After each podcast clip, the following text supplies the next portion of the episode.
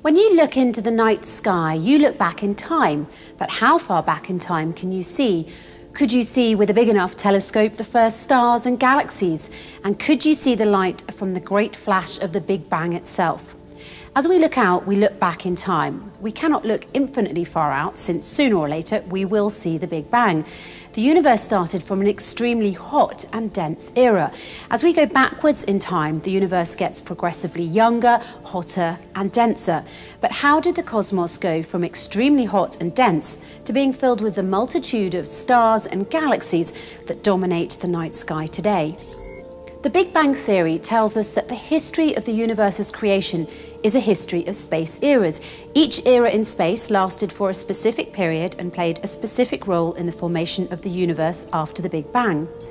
For example, there was an era where light and matter are formed, an era where light and matter are coupled, an era where light and matter separate, and an era where atoms start feeling the gravity of a cosmic web of dark matter an era where first stars start to form, a reionization era, and so on, until the era of the many stars and galaxies that exist today.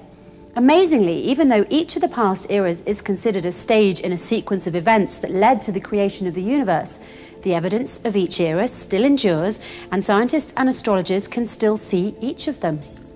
In an article written for Space.com on March the 17th, 2014, entitled Cosmic Inflation How It Gave the Universe the Ultimate Kickstart by Karl Tate, there is a very interesting infographic that summarizes the Big Bang space era.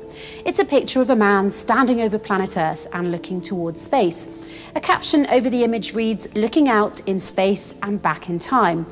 The photo explains that your eyes can see back very far in time to the degree that you might see the great flash of the Big Bang itself. But to reach this farthest point, your eyes must first pass seven eras that took place over the past 13.7 billion years. These seven eras are the solar system era, the galaxies era, the proto-galaxies era, a reionization era, the first stars era, then the dark ages era, until you reach the great flash era of the Big Bang itself. Each era represents an event that took place during the history of our universe. The Big Bang caused the universe, and thus the galaxies in it, to expand such that most galaxies are moving away from each other.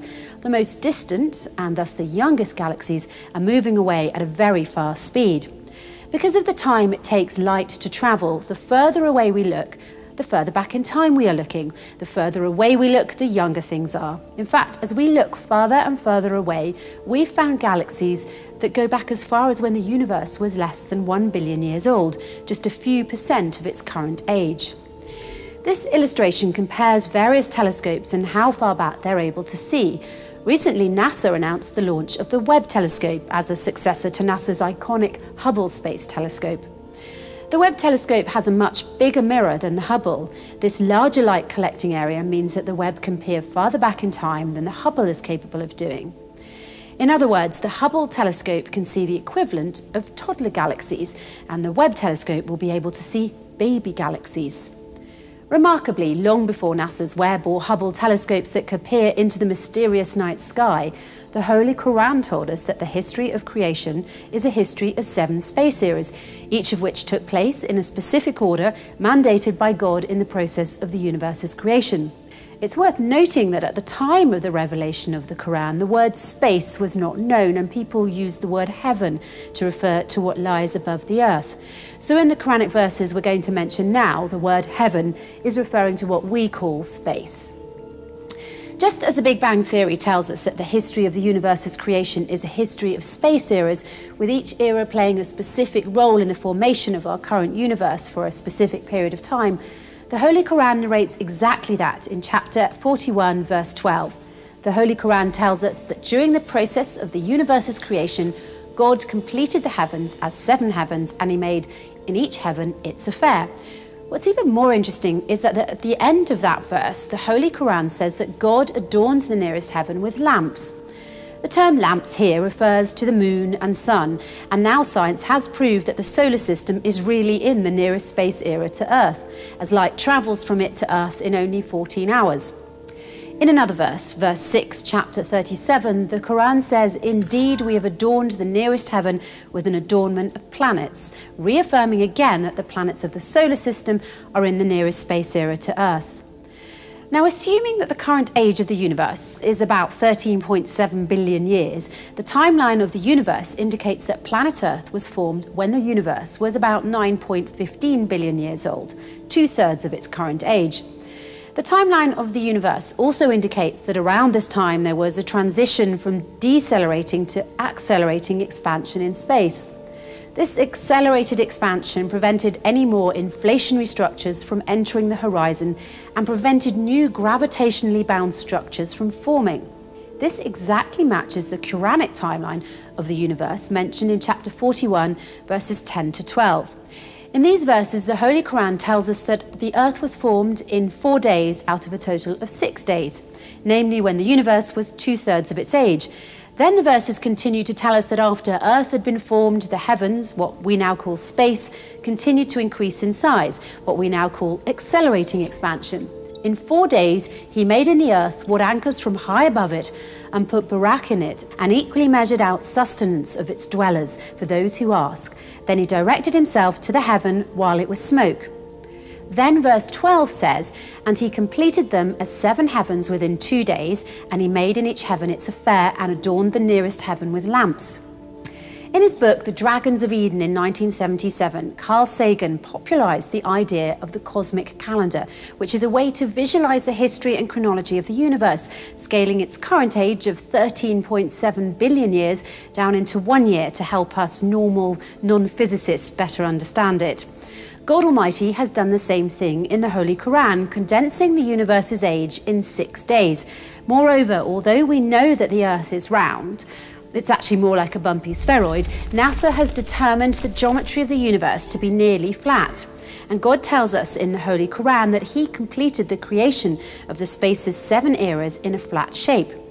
In chapter 2, verse 29, the Holy Quran states, It is He who created for you all that is in the earth, and then He directed Himself to the heaven. So He completed the seven heavens in a flat shape, and He knows all things. Interestingly enough, the Holy Quran also references what modern physicists now refer to as the cosmological principle. The cosmological principle is the notion that the spatial distribution of matter in the universe is homogeneous and isotropic when viewed on a large enough scale. In simpler terms, this principle is telling us that the universe is uniform. And thanks to today's telescopes, we can now observe the uniformity of the universe by looking out and back in time through the different space eras. Now, would you believe that the Holy Quran told us 1400 years ago that we can observe this uniformity by doing the same exercise of looking through space eras when it stated, Who created seven heavens one upon another? You will see no non uniformity in the merciful one's creation. Look again, can you see any flaw? This uniformity among the universe's distant regions led physicists to come to an important conclusion in the Big Bang theory that these distant regions of the universe we see now must have been in contact with each other in the past prior to cosmic inflation. This again is consistent with what the Holy Quran revealed 1400 years ago when it stated, Have those who disbelieve not considered that both of the heavens and the earth, each of them, was as one united piece, and we separated each of them and made from water every living thing? Then will they not believe? Think about this for a moment. The Holy Quran is telling us that the heavens, or the space eras as we now call them, were one united piece, and then God separated them, just as science now asserts that the distant eras of the universe we see now must have been in contact with each other prior to the Big Bang, and then, thanks to cosmic inflation, became widely separated eras. But it doesn't end there. The verse is also telling us that planet Earth as well was as one united piece, and then God separated it, another consistent fact with science. The young Earth was a rock with the same composition on its surface as in its inner layers. Then the Earth went through a separation process called planetary differentiation since it was formed 4.5 billion years ago. This differentiation is separating Earth into multiple layers based on their density, meaning that the Earth's interior is zoned by density with the heaviest material residing at the centre, the core, and the lighter stuff floating about at the surface, the crust. One verse of the Holy Quran, two incredible scientific facts confirmed.